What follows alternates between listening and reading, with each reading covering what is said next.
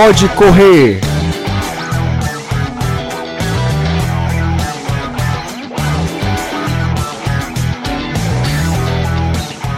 Oi, gente, tudo bem? Chegamos a mais um episódio do Pode Correr. Eu sou a Liana Ribeiro. E eu sou Renato Bezerra. Lembrando que esse é um podcast do Sistema Verdes Mares que está disponível no Spotify, Deezer, iTunes e no site verdinha ponto com ponto b r. É um podcast, como o nome já sugere, de corridas, corridas de rua, em especial aqui de Fortaleza, mas um pouquinho de tudo também. É... Para quem não viu, primeiro, meu nome é Liana Ribeiro, eu tenho quarenta anos e comecei a correr de verdade em dois mil e dezenove.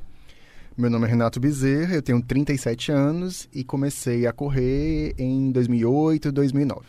Então, sou a iniciante da brincadeira. É, eu sou um pouquinho mais experiente, né? Mas tá tudo certo, Liana. Ele tá tímido porque tem um outro cara que é muito mais experiente, aí ele ficou um pouco uh-huh. tímido aí, porque a gente tá aqui hoje no nosso Pode Correr com muita honra com o Dixon Falcão, que é um cara de quantos anos, Dixon? De esporte ou de vida? De vida. trinta e cinco. Pronto, trinta e cinco anos de vida e nos, acho que desde que nasceu que já corre, porque tá no sangue aí. E, e aí a gente com muita honra hoje traz para vocês o Dixon para falar um pouquinho das experiências dele e intercalando com as nossas, meio que tirando dúvidas também. É, vocês aí de casa que estão nesse momento no carro, lavando louça, fazendo qualquer coisa, escolheram ouvir o podcast de corrida, é, esse é o segundo episódio e a gente tem uma temporada de oito que, se Deus quiser, vai se repetir muito em breve, tá certo? Vamos lá. Bem-vindo, Dixon Falcão, tudo bem? Bem-vindo. Olá, tudo bem? Para mim é um prazer enorme estar participando desse podcast com vocês. Você, né, Liana, que a gente tem um contato do, do dia a dia de treinamento. E agora conhecendo o Renato também, que tem uma experiência vasta aí na corrida. E espero que seja uma conversa bacana e que a gente possa tirar muitas dúvidas aí dos ouvintes e ajudar no que for possível. E aí, Renato? E aí, Dixon? É, para o pessoal ainda que não conhece bem você, né? Eu também estou conhecendo agora. Como é que você é, começou a correr? Você é educador físico, né? Isso, eu sou profissional de educação física. Pronto. Quando é que você, como foi que você decidiu é, que a corrida faria parte da sua vida? Conta um pouco da sua história. Bom, vamos lá. Apesar de em um ter, minuto, é, Dixon, tô um brincando. Minuto, vamos lá. Apesar... Não, se for falar tudo, a gente é, passa dois dias apesar aqui. Apesar de ter trinta e cinco anos, eu, eu já tenho de esporte vinte e seis anos. Ou seja, eu comecei criança e já na corrida. Comecei por brincadeira, aos nove anos de idade, numa corrida em Fortaleza que ainda existe hoje, viu? A corrida, ela se chama São Pivete, que é uma alusão a São Silvestre. Hum. E as crianças daqui de Fortaleza a gente chama de pivete, né? A pivetada e tal, enfim. Aí essa, essa corrida, inclusive, ela, ela acontece hoje ainda lá no bairro Carlito Pamplona e tal. E eu comecei lá por brincadeira e fui gostando. Desde o início a gente foi meio que brincando sério. E aí nas categorias de base, depois ali dos onze anos, eu comecei a treinar um pouco mais sério e, e vi que talvez eu tivesse um futuro nesse esporte que eu, que eu passei a amar desde o início, né? E aí nas categorias de base eu comecei a me destacar, né, entre os atletas da mesma idade. E aí o negócio foi ganhando corpo, foi ganhando forma e os primeiros títulos regionais, não só estadual, mas regionais, aos catorze anos já chegaram. E aí eu... Já, o, o bichinho da, da, da corrida já tinha me picado há muito tempo, né? Porque eu já estava num patamar de alto rendimento para a categoria de base, né? Claro. E aí o negócio foi crescendo, eu fui é, é, ficando um pouco mais é, velho, de, entre aspas, né? De idade, entrando nas categorias mais avançadas, os resultados bons continuaram aparecendo, até eu veredar para a educação física, porque eu acho que era a profissão que casava perfeitamente com o que eu faço. Uma escolha natural. É, meio que uma escolha natural.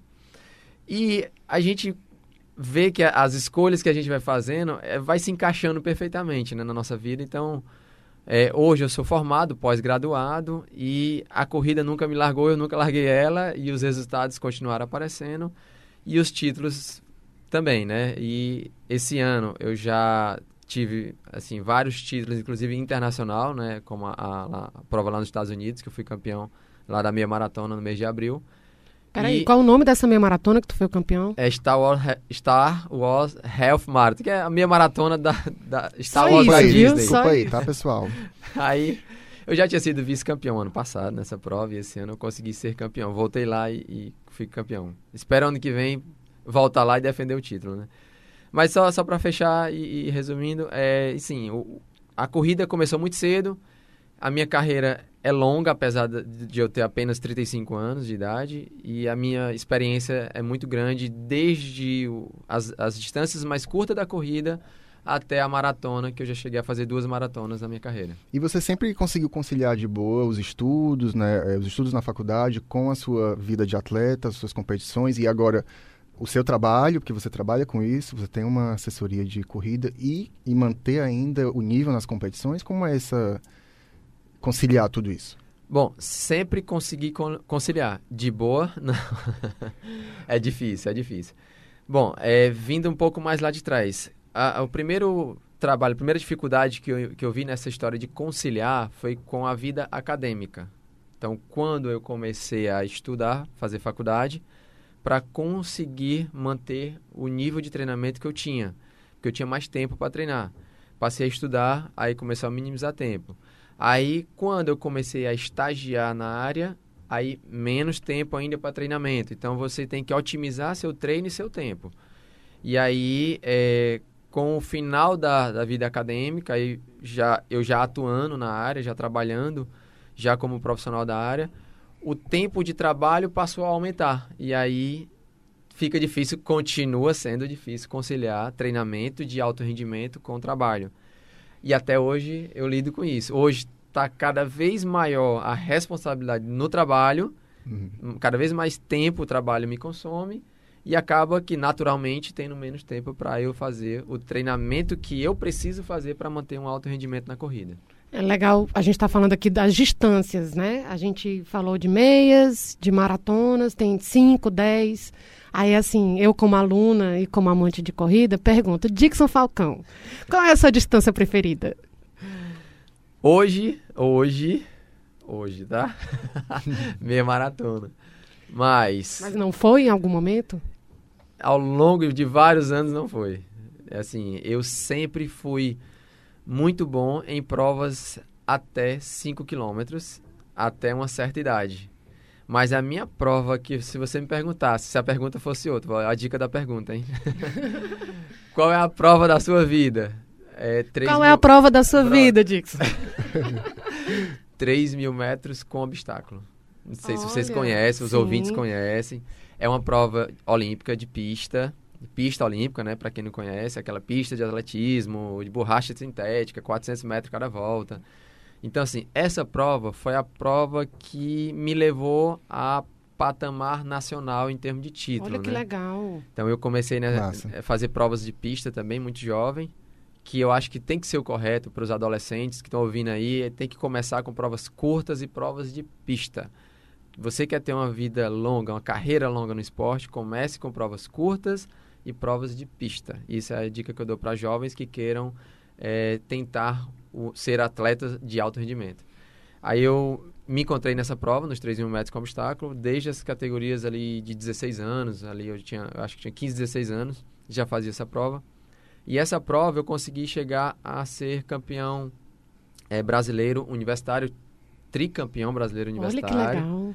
E recordista brasileiro também dessa mesma prova universitário.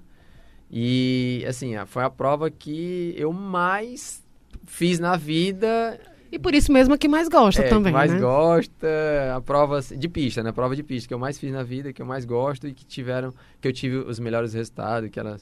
Ela me proporcionou muita, muita coisa legal. Ou seja, você é um atleta que sempre priorizou e sempre gostou mais da velocidade. Provas de velocidade, não é, é isso? Na verdade, não é uma prova Menino, de velocidade. Menino, três mil metros é lá a velocidade. três mil metros. Ah, três mil? É, é três quilômetros. Não é aquelas provas com barreiras que vocês devem já ter assistido, que tem provas de cento e dez. É, que tem nas Olimpíadas, né? Masculino e feminino, é, que é, é. Nas Olimpíadas tem também. cento e dez com barreira masculino, cem metros com barreira feminino. quatrocentos metros com barreira para ambos, os sexos. Com obstáculo, que tem um que é tipo um, um, fosso, um buraco, né? É assim. Chamado, o nome é fosso. É com F mesmo. É, mas é fosso, rápido, não é poço, é fosso. Não, é, eu é sei, mas eu digo assim, três mil metros não é de, de pequeno... Não, é, não é velocidade, é porque é só o termo que ele falou, velocidade. É. É, é, ele, ele tem é uma certa gente... razão em dizer que é rápido, realmente é uma prova rápida. É tanto que o meu recorde... Nove minutos eu fiz essa prova. É, realmente é rápido. Pra mim isso tá é bom. Muito rápido, viu, Liana? Tá bom, Renato, retiro. Isso é muita velocidade. É como a gente falou no episódio anterior, que quanto menor a distância, você se Sim. dedica mais é, a maior intensidade, a, a maior intensidade e tudo. Por isso que eu perguntei se a, é a sua preferência ainda hoje. Não, não é mais. Ainda hoje não. Não. Mas foi durante muito tempo da minha vida. Então, é uma prova rápida, é uma prova... Assim, o três mil metros com obstáculo, eu costumava dizer que ela é uma prova que você tem que ter é, um ritmo muito forte, que é, no seu caso, a velocidade que você falou, né, o exemplo da velocidade. Você tem que ter, sim, uma certa velocidade. Você tem que ter muita força e você tem que ter muita resistência. É uma prova que ela meio que engloba tudo isso, sabe? É uma prova difícil de fazer, mas que, pra mim, é... apesar de ser sofrida, difícil, eu gostava demais, demais. Muito, muito. Eu, eu não, não sei se eu já te disse é, que eu corri, é, eu fiz atletismo de pista quando eu era adolescente. Comentou, comentou, e as minhas provas eram oitocentos metros e mil. Meio fundo. Era, meio fundo. Pra quem tem doze anos, isso é uma, uma distância, eu acho que era a maior pra possível, quem tem doze anos, né? É, na verdade, escola, hoje você foi... nem poderia fazer. Nas regras oficiais de hoje, doze anos de idade não pode fazer. Eu acho que foi, de, tipo, doze eu comecei, mas fiquei até os dezoito fazendo essa distância. Uhum. Como eu jogava basquete, o treinador do atletismo viu em mim resistência uhum. para essas provas mais longas. E uhum. aí eu... Tanto é que eu não treinava sempre o atletismo. Quando chegava pertinho de alguma prova, de algum, de algum campeonato, ele me pegava na última semana só pra me passar... Porque como eu treinava basquete todos os dias, então assim, eu, o dia a dia da resistência eu tinha, eu não tinha era técnica. Aí uhum. quando chegava perto de uma prova, ele me puxava, Liana, tu tem tempo de dois ou três dias lá no Colégio Militar, Colégio aquela Militar. Pista em frente ao Colégio Militar, para poder me passar algumas técnicas e tal. E aí eu fui campeão cearense várias vezes, Olha né, pelo aí. Colégio. Estudantil, né, não campeão cearense... Tá bom para você? Cearense, cearense mesmo. Mas é engraçado isso, porque o esporte é uma... Fica meio que no nosso D N A, né? Assim, é. A gente não esquece totalmente. Eu acho uhum. que quando eu voltei a correr, já agora na fase adulta, de alguma forma o meu corpo mostrou que eu já tinha, né, no, no D N A do músculo, na, minha, na minha cabeça. É o que a gente chama mesmo. De memória muscular. Você vai ouvir muito esse termo de memória muscular. Então é essa memória que você está falando agora. É exatamente isso. Dixon, e crianças que tenham interesse em iniciar no atletismo, onde é que elas podem... encontrar aqui, na, aqui no Ceará, assim, em Fortaleza? Qual, e qual a forma é o certa, né? Qual é, é. Qual é o legal de é, começar? Criança, vamos lá, né? Falando Onde? De crianças. É, aqui em Fortaleza não é muito fácil, infelizmente, certo? Você vai achar crianças ou pré-adolescentes treinando onde? Existem alguns projetos, certo? Ou são projetos sociais, inclusive o meu pai, que é treinador de atletismo e é o meu treinador, ele tem um projeto que é um excelente exemplo nessa situação de criança pré-adolescente iniciando no atletismo. Mas é um, um projeto social, é, ou seja, não é nada vinculado a nada, é ele mesmo que toca o barco. Mas eu sei que existe um projeto da Federação Cearense de Atletismo, que hoje funciona na Messejana, na Vila Olímpica da Messejana. Antes ele funcionava no C F O, que infelizmente está elefante branco total, agora está fechado. E hoje funciona na Vila, Vila Olímpica de Messejana, esse projeto da, da Federação Cearense de Atletismo, para descobrir jovens talentos para o atletismo. É, fora esse da Federação, esse que da Força Falcão, que é o do meu pai, eu sei que tem um projeto na Calcaia, também tem um, a gente vê um lá na Granja Portugal, de uma outra professora também. E nas e escolas, Dias assim... Dias Macedo, são os que eu, agora que eu estou me lembrando. Por exemplo, assim. Eu comecei no Colégio Batista. Por exemplo, uhum. esses colégios, assim, eles também têm as suas escolinhas, assim, tu vê esse cenário como possível para as pessoas em geral? Eu vejo o cenário como possível, mas essas escolas não têm. Não Elas tem. não têm. Se você for falar, ah, tem escola de atletismo no Colégio Batista. Não, não tem. A gente vê as grandes escolas, assim, as, as escolas mais conhecidas da cidade, elas não têm essa opção como modalidade esportiva. Se você for ver, elas têm escolinhas de futebol, elas têm escolinha de basquete, vôlei. Escolinha de vôlei, o básico, de atletismo, né? Elas não têm. Ai, o atletismo, que... apesar de ser o esporte base de todas as outras modalidades, ele não é tão difundido, principalmente nas classes sociais mais altas, mais Sim. elevadas. Ele não é difundido nessas classes sociais mais elevadas. Se você vê, é, eu acho que um percentual... Eu não vou falar o percentual aqui porque eu não sei de exato. Estudo exato, né? Para a gente falar isso, tem que ter exatidão. Mas um percentual muito elevado dos atletas do atletismo que vem das categorias de base, eles, você vai ver que eles vão vir de classes sociais baixas, certo? Eu não sei se é porque é um esporte que precisa de muita garra, muita determinação. Não que o, o, o aluno lá da escola...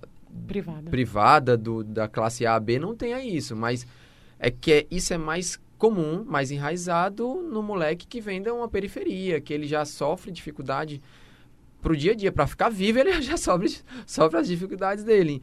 E acaba que sendo um esporte que requer muito disso, sabe? O cara tem que ser aguerrido para ele crescer nesse esporte. Ele não, não, é, não é qualquer um, sabe, que vai chegar no patamar de alto rendimento. Ele tem que ser muito aguerrido.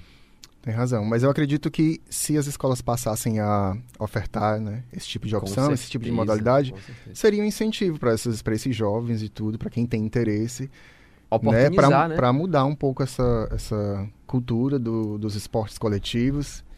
Né? Então fica a dica aí para as escolas. É, eu vou começar a encerrar esse episódio do podcast, lembrando para quem está em casa que esse é um podcast do Sistema Verdes Mares, que está disponível no Spotify, no Deezer, no iTunes e também no site da Verdinha, que é verdinha ponto com ponto b r. É, eu vou pedir aqui para o Dixon para pensar na Elis, que tem sete anos? É, sete anos. Que tem sete anos e aproveitar essa deixa que o Renato deu para tipo, dar uma dica para você que está em casa ou que tem um filho, né, e tal. O que, que você imagina para a Elis daqui a algum tempo se ela quiser ser atleta? Só para quem está em casa entender, viu, Renato? A mulher, a esposa do Dixon, a Socorro, também é vencedora de N provas, assim, ela é uma corredora de alto nível também, né? Então, o avô da Elis, que é o pai do Dixon, é o, é o seu Oswaldo Falcão, é um cara que correu por muito tempo, tem trabalhos nessa, nessa área, é da equipe da, da A K M, né? Que é a assessoria Isso. esportiva do Dixon. Então, assim, tá no D N A da Elis. Eu tô dando a Elis como exemplo, mas, enfim, não só... O bichinho picou a família é, toda, né? É. Mas, assim, a Elis como criança e para quem tá em casa, né? Assim... O que, que o esporte, como o atletismo, pode fazer diferença aí na vida das pessoas? Bom, é, o esporte, ele... Primeira coisa que eu vejo, ele pode abrir portas, sabe? Ele pro, pode aumentar o leque de horizonte de uma pessoa. É, foi assim, foi comigo. Então, mas falando da, da minha filha, eu acho que se ela realmente... Claro que a gente não sabe o futuro, né? Mas se ela realmente escolher esse esporte para a vida dela... Eu acho que o ganho é, vai muito além da saúde, sabe? É, são ganhos que ela vai ter físicos, psicológicos, sociais. E, como eu falei, sobre o horizonte. E ela vai ter possibilidades. Possibilidades de conhecer o mundo para praticar um esporte. Possibilidades de ser conhecida no mundo por ser um atleta, não sei, quem sabe, né? Ela pode ser um atleta de altíssimo rendimento futuramente, ninguém sabe, ou não. Enfim, mas se ela for, talvez o mundo passe a conhecer ela e ela conhecer o mundo. Sim, o esporte, ele leva a gente a patamares que a gente às vezes não, não, nem sonha, sabe? Assim foi comigo. Eu acho que se você fosse fazer essa pergunta para mim quando eu tinha dez anos de idade, eu ia dizer, ah, não sei. não sei, não sei. Eu acho que eu quero correr uma, uma prova ali amanhã. Talvez a resposta fosse tão, tão básica, tão simples, que a gente não tenha noção, mas... Quando você vê que as possibilidades podem aparecer, aí é legal. E assim, eu espero que seja com ela ou com outras crianças que estejam. Massa, muito ouvindo. Legal. O Renato pensava de conhecer Berlim correndo? Pois é, de... antes de Nova York eu achava tudo isso impossível. Depois que eu participei da primeira, que eu fiz a minha primeira viagem para correr, né? Aí eu vi que o negócio era muito bom. E eu disse, ah, eu quero ir para mais. Quero sempre viajar e correr. Inclusive, eu acho que pode ser até um próximo... tópico aí pro podcast, porque é um interesse de muita gente, viajar Ótimo. E correr. Porque une o turismo e a... Maraturismo, maraturismo olha exatamente. Aí que legal, eu nunca tinha ouvido. Ótimo, Dixon, muitíssimo obrigado por, pela visita aqui, por participar do nosso podcast.